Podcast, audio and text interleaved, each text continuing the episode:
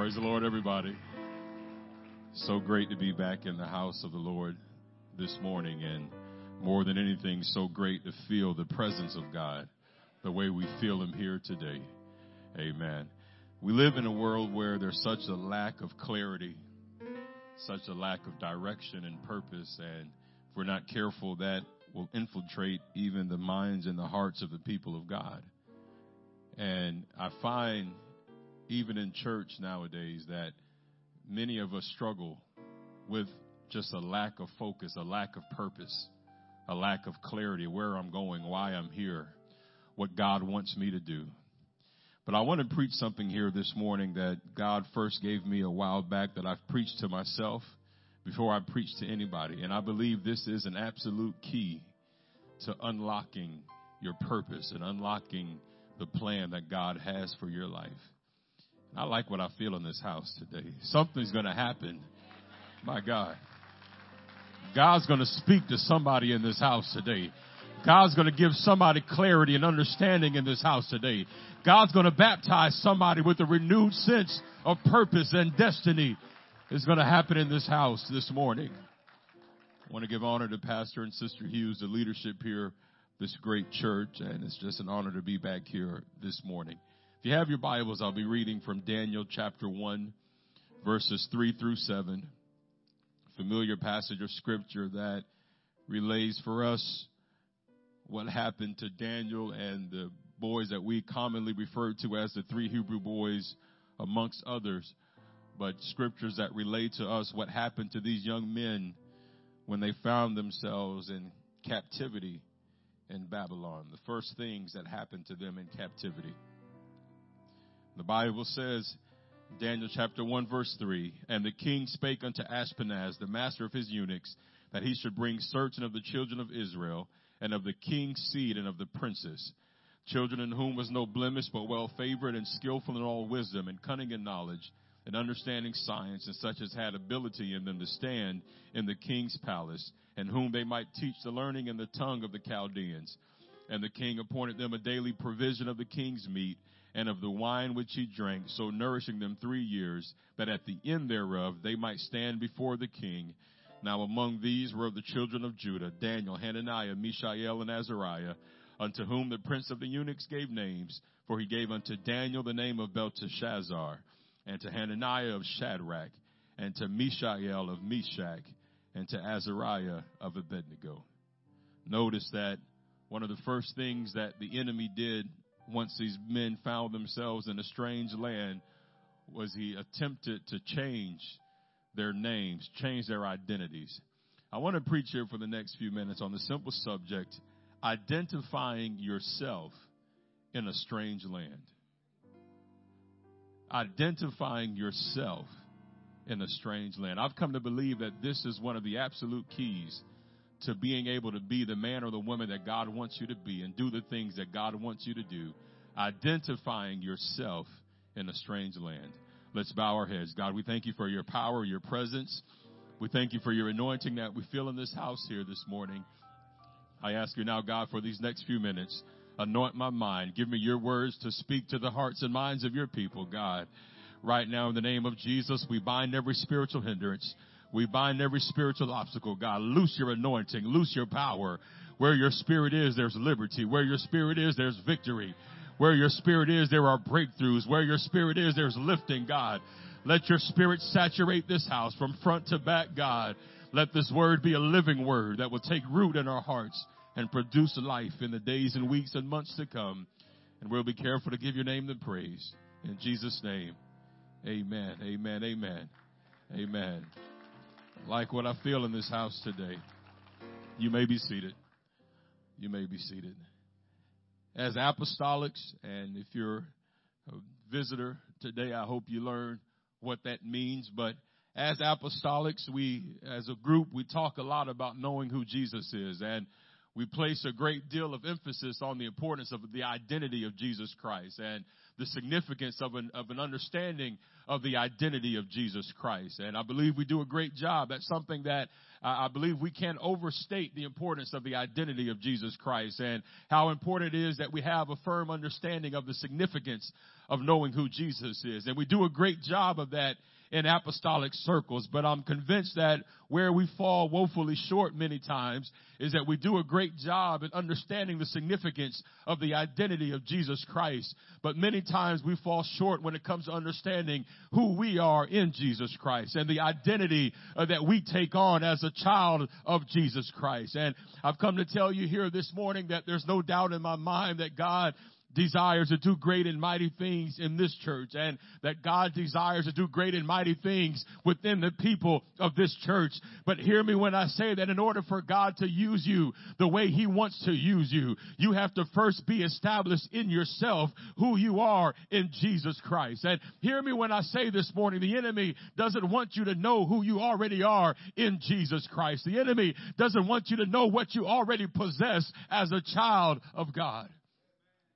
The problem we face is that much like these Hebrew boys we read about, you and I find ourselves as pilgrims and strangers in a strange land. And Pastor, it seems like maybe some generations ago that we did a little bit of a better job reminding ourselves that we are in fact pilgrims and strangers. We would sing songs on a weekly basis like, this world is not my home. I'm, I'm just passing through or I'm a pilgrim. I'm a stranger traveling through this weary land. But, but it seems like we did a little bit of a better job reminding ourselves that in many ways we look like other people and in many ways we live like other people, but there's something different about us. There's something you might not always be able to see, but there's something that separates me. I'm in this world, but I'm not of this world. I'm in this world, but this world is not my own. I'm in this world, but there's something that separates me and there's something that makes me different.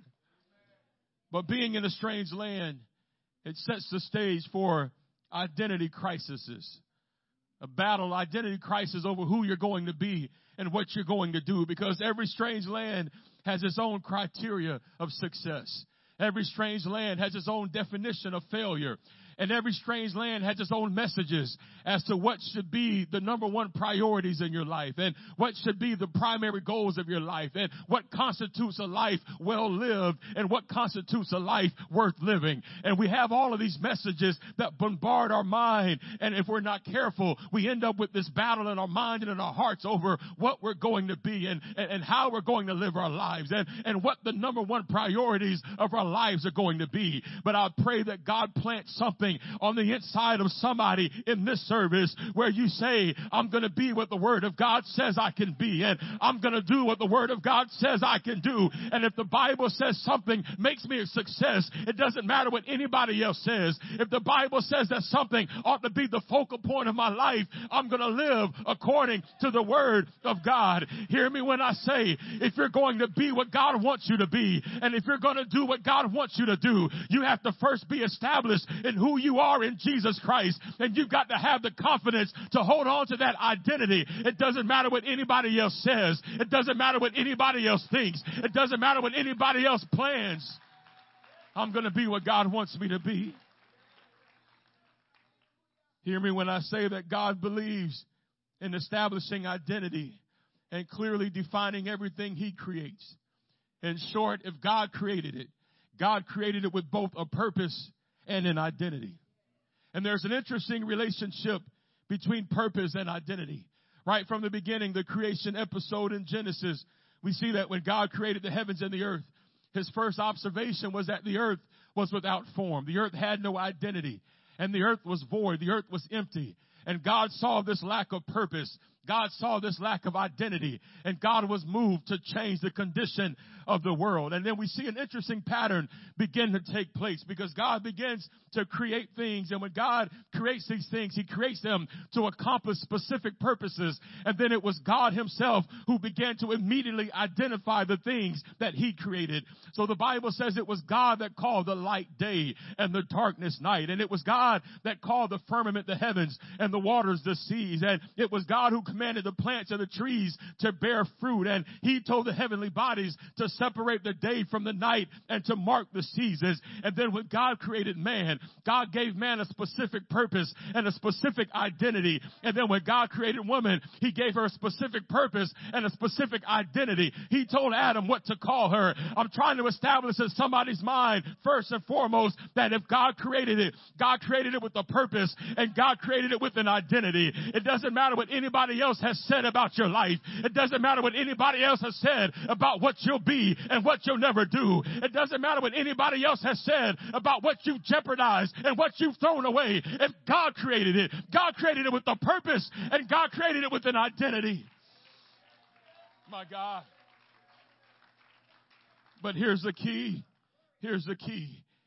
That identity has to be established before the purpose can be fully realized. In order for the purpose to be fulfilled, that identity must be established. And here's the key, what I'm saying here today. Because the enemy understands that the best way to block you from fulfilling your purpose is to somehow pervert your sense of identity.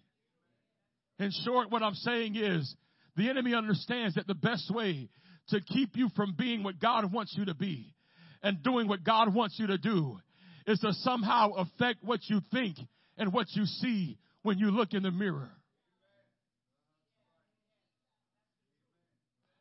That's the best way to keep you on this side of your purpose and your destiny is to somehow affect what you see and what you think when you look in the mirror.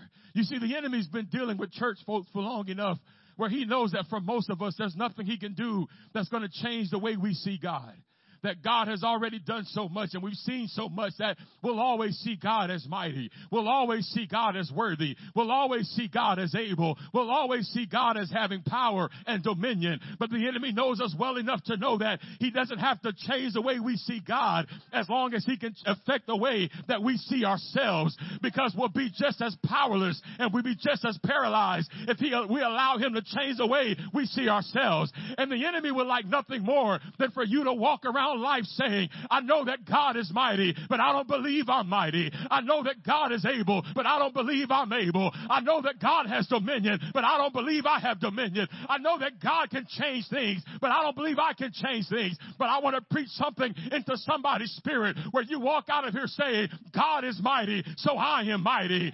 God is able, so I am able. God has dominion, so I have dominion. God can do it, so I can do it. I can do all things through through Jesus Christ that strengthens me. My God. My God. My God. My God.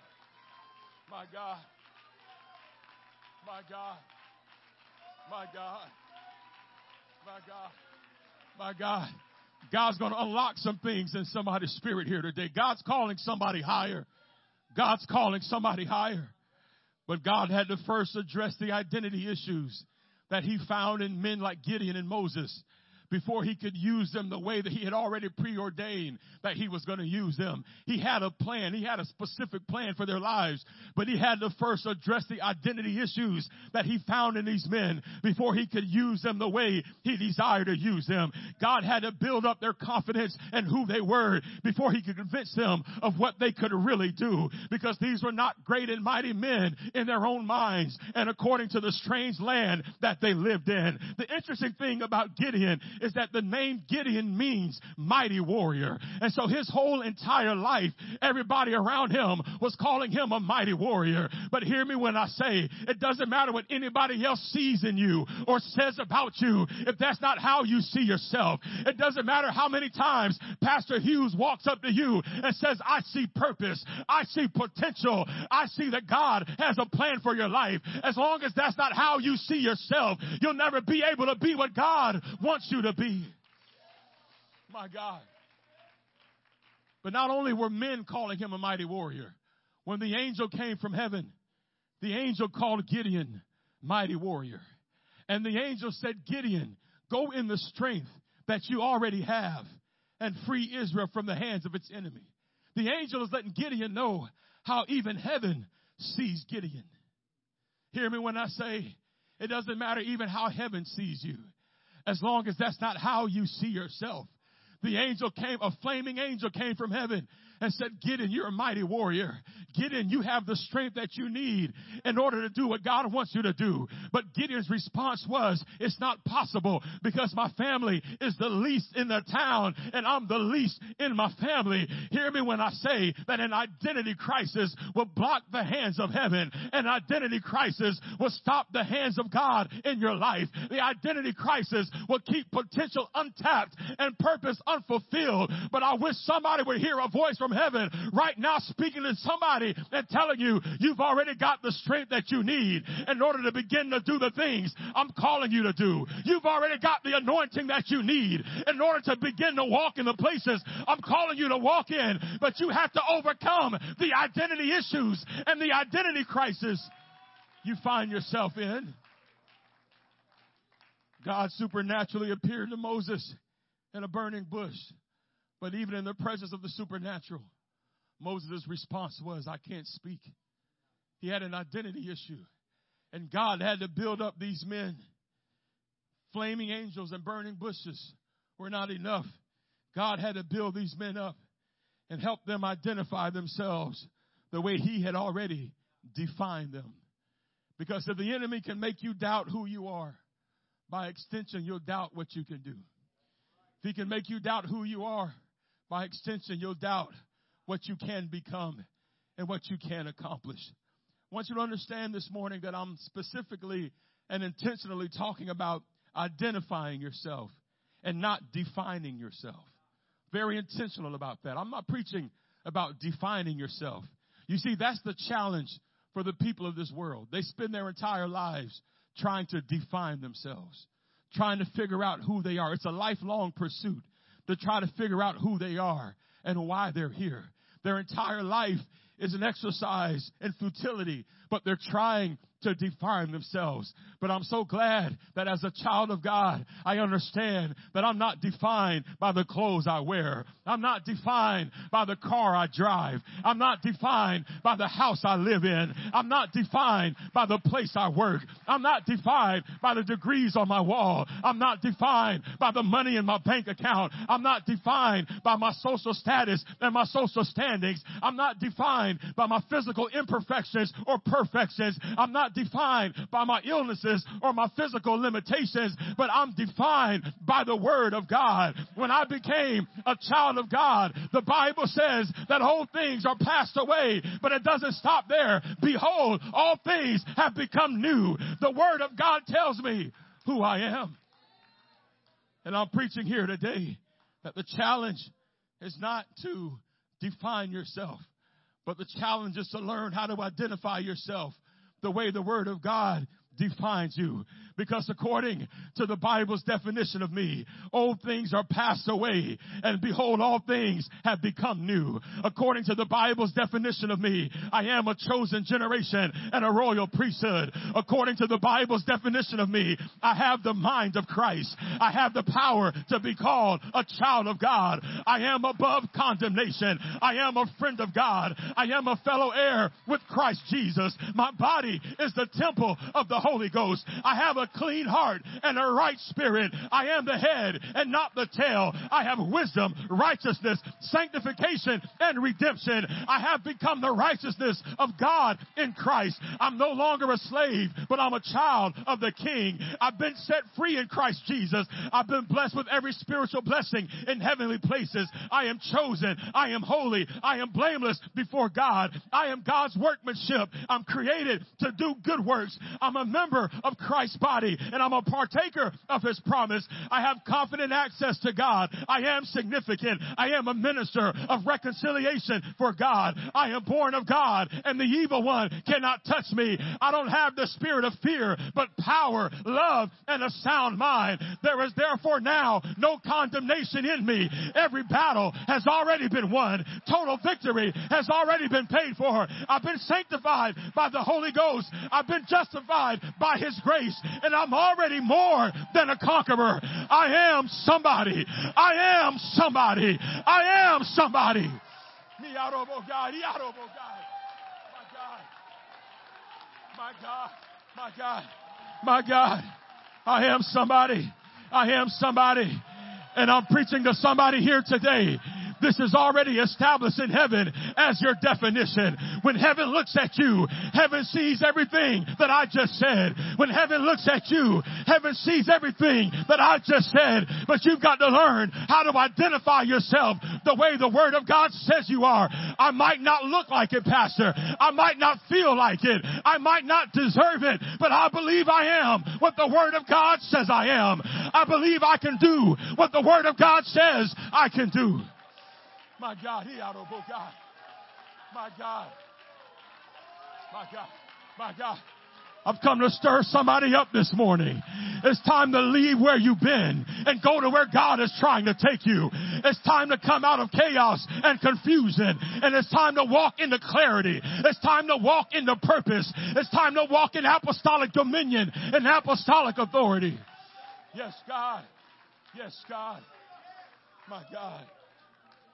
My God. My God. My God. God. My God. A person with no sense of identity. A person with no sense of identity cannot be stable. You'll always be defined by the changing and shifting seasons in your life. You'll be defined by your circumstances, your temporary realities, the people and things in your life. I'm preaching here this morning that you better not allow this world to define you. You better not allow what other people say to define you. You better not allow your failures or your mistakes to define you. You better not allow the good times or the bad times to define you.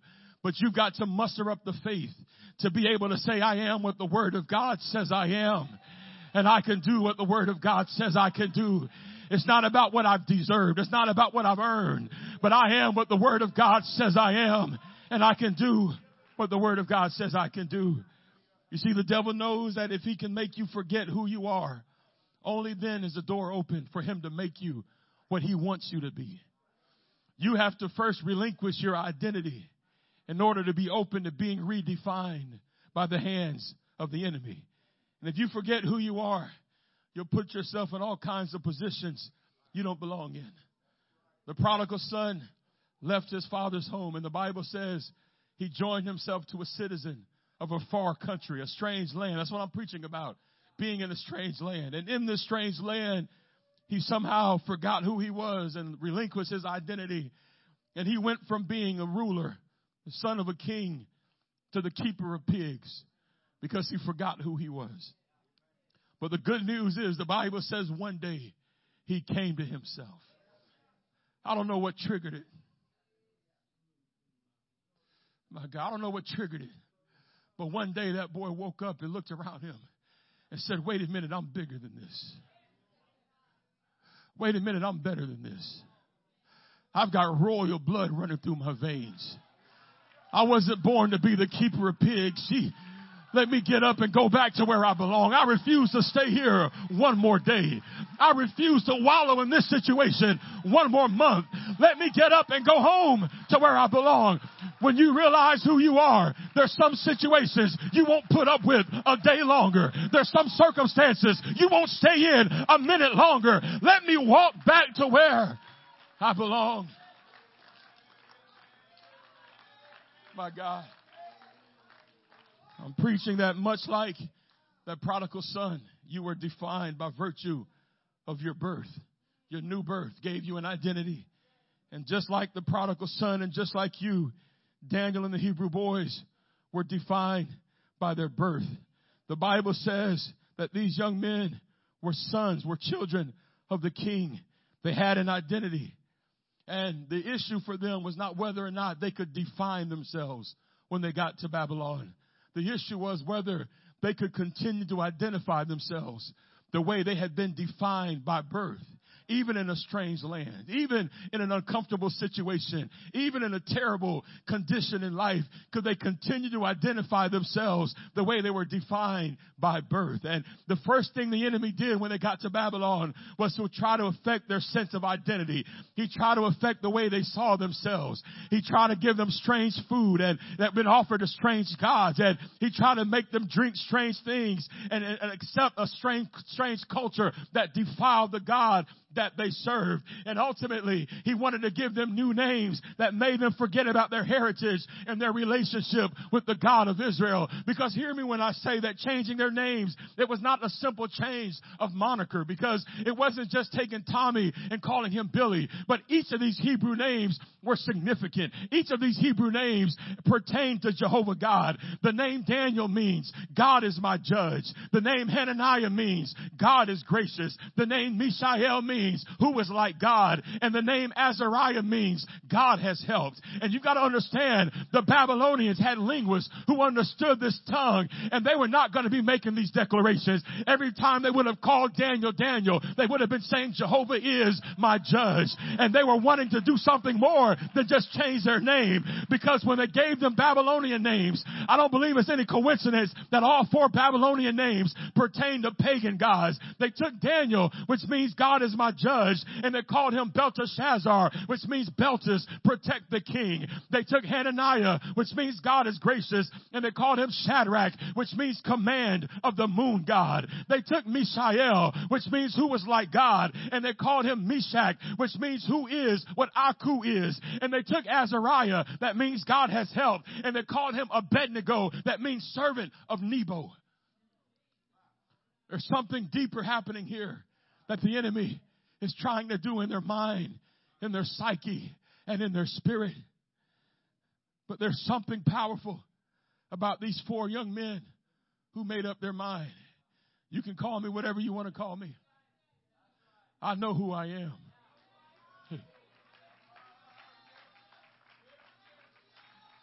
And it's no coincidence, Pastor. The same four young men who stood up from day one and said everybody else might drink the strange drink. I'm not drinking it.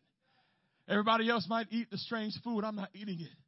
Those same four young men were out of all the other ones who were taken captive were the same four who refused to bow when everybody else was bowing. They refused to stop praying when everybody else stopped praying because they decided from day one, you can be what you want to be. You can accept what you want to accept. You can do what you want to do.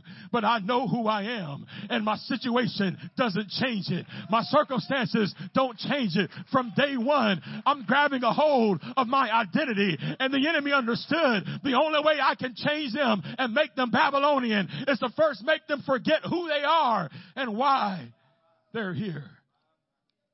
But there's something peculiar about the book of Daniel.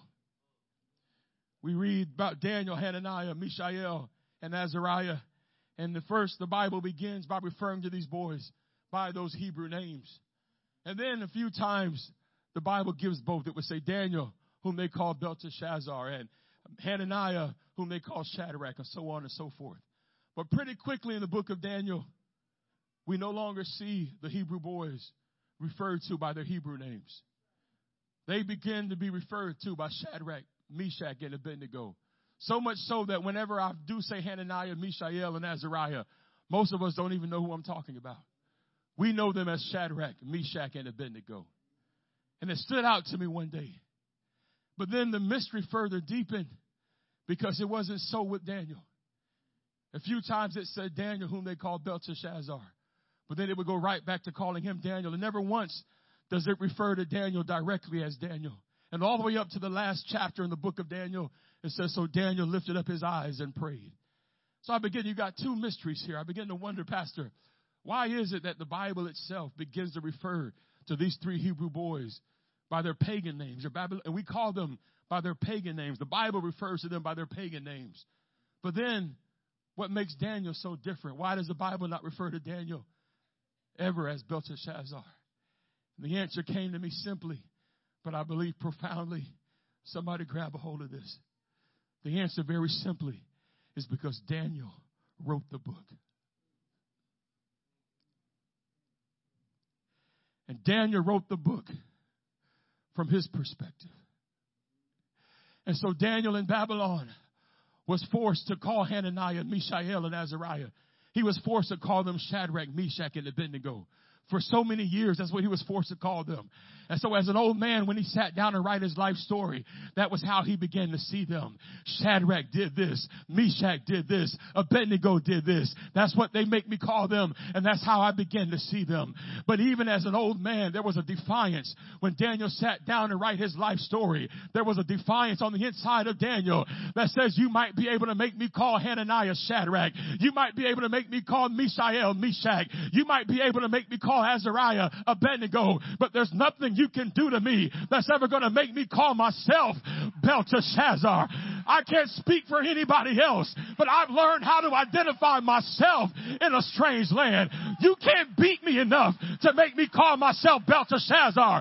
I might be an old man and nobody else might be calling me Daniel. Everybody else might be calling me Belteshazzar, but there was a defiance on the inside of Daniel, even as an old man, where he says, but I am still Daniel, but I am still the man that God says I am. I am still royalty. I am still the son of Hebrew royalty. I am what God says I am.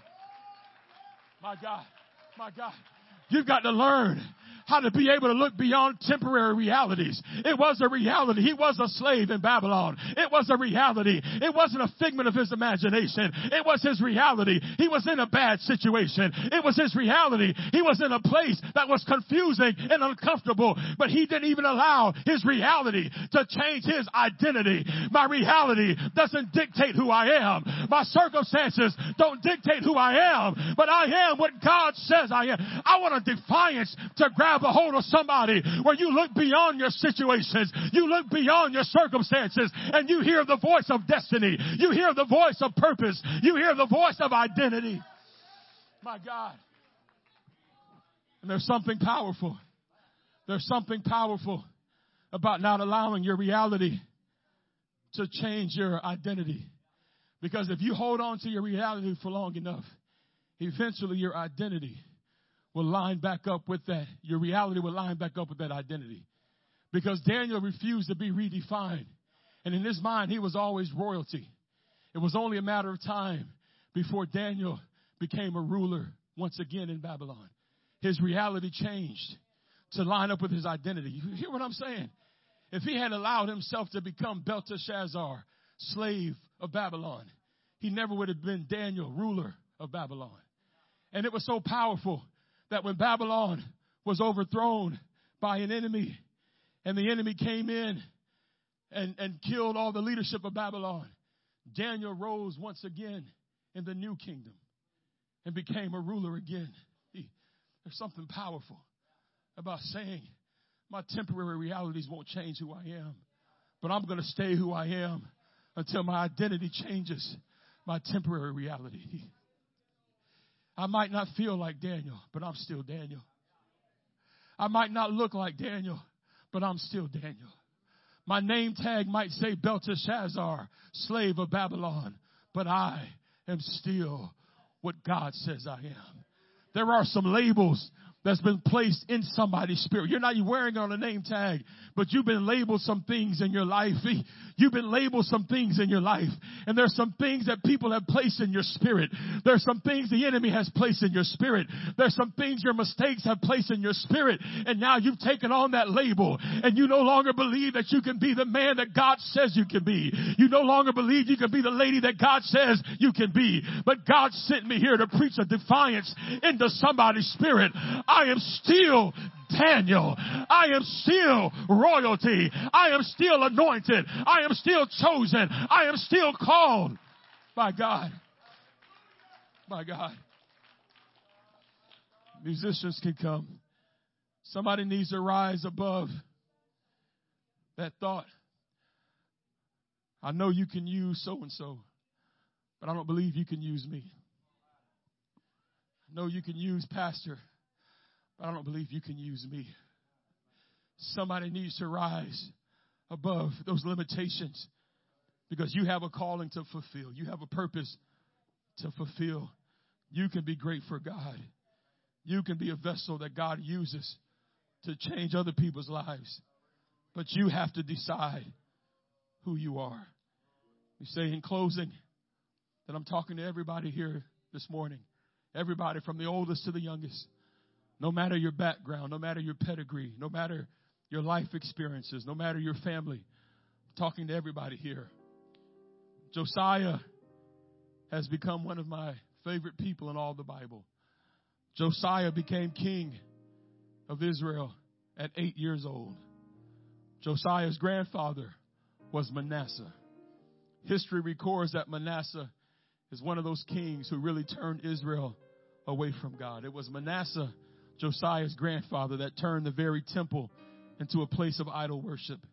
This is what the Bible says about Manasseh, Josiah's grandfather, in 2 Kings 21 2.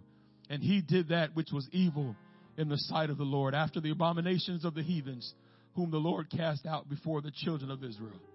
Manasseh had a son, Josiah's father. His name was Amon. And this is what the Bible says about Josiah's father, Amon.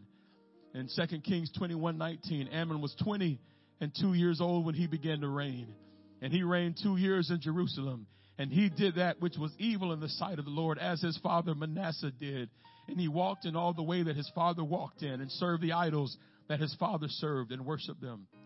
And so it's established in Josiah's bloodline who he should be and how he should live. His father was something that his, that his grandfather was. This was both nature and nurture. This was genetics and environment. It's how he was raised and who he was raised by that would dictate what Josiah should be. But this is what the Bible says about Josiah in 2 Kings 22 1. Josiah was eight years old when he began to reign, and he reigned 30 and one years in Jerusalem. In verse 2, and he did that which was right in the sight of the Lord and walked in all the way of David, his father, and turned not to the right hand or to the left. This eight year old's father's name was Amon. His grandfather's name was Manasseh. But there was something in the heart of an eight year old boy that went back 12 generations and said, David is the father that I choose to be like. I've never met him, I don't know him. But nobody can tell me who I have to be and how I have to live and how I have to identify myself. Not my family, not my background, not my environment, not my genetics, not my culture. Nobody can tell me what I can be and what I have to do. I choose to be like the father that I've never met. I don't know what it was that made him look up to David so much, but an eight year old boy understood I can make up my own mind. I can be the man that I desire to be. I can do the things that I desire to do in and I can become what God wants me to become. And we stand all over this building here today. God wants to break some people free. God wants to break some people free in this house today.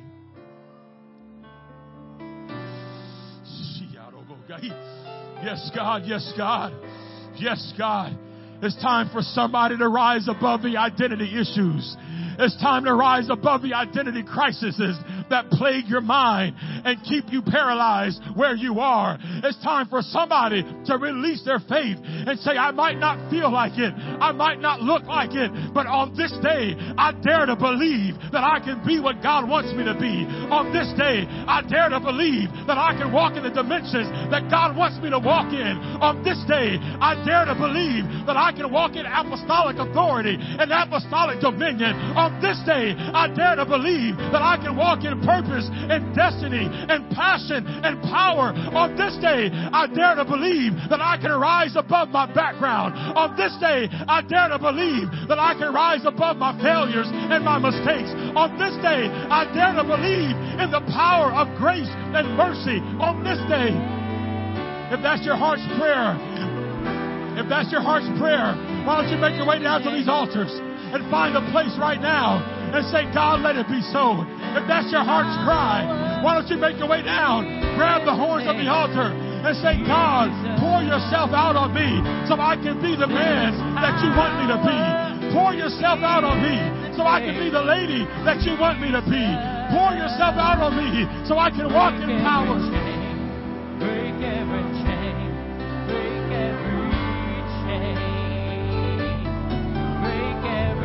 Come on, come believing. Come believing. Come believing that you can rise up. Come believing that you can walk in purpose.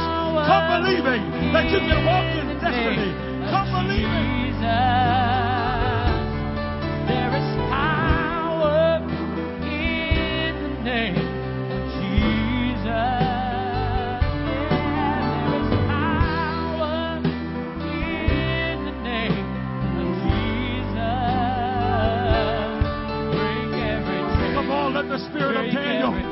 Let the spirit of Daniel grab a hold of you here today. I am still Daniel. I still got a purpose. I still got an identity. I still got a calling. I still got a destiny. I am not Belteshazzar. I am not what the world says I am. I am not what anybody else says I am. There is power in the name of Jesus. Come on, there's deliverance in this house. Somebody needs to break free. Somebody needs to break free. Somebody needs to break free. Don't stop short. Don't stop short. Don't stop short. Somebody go all the way today.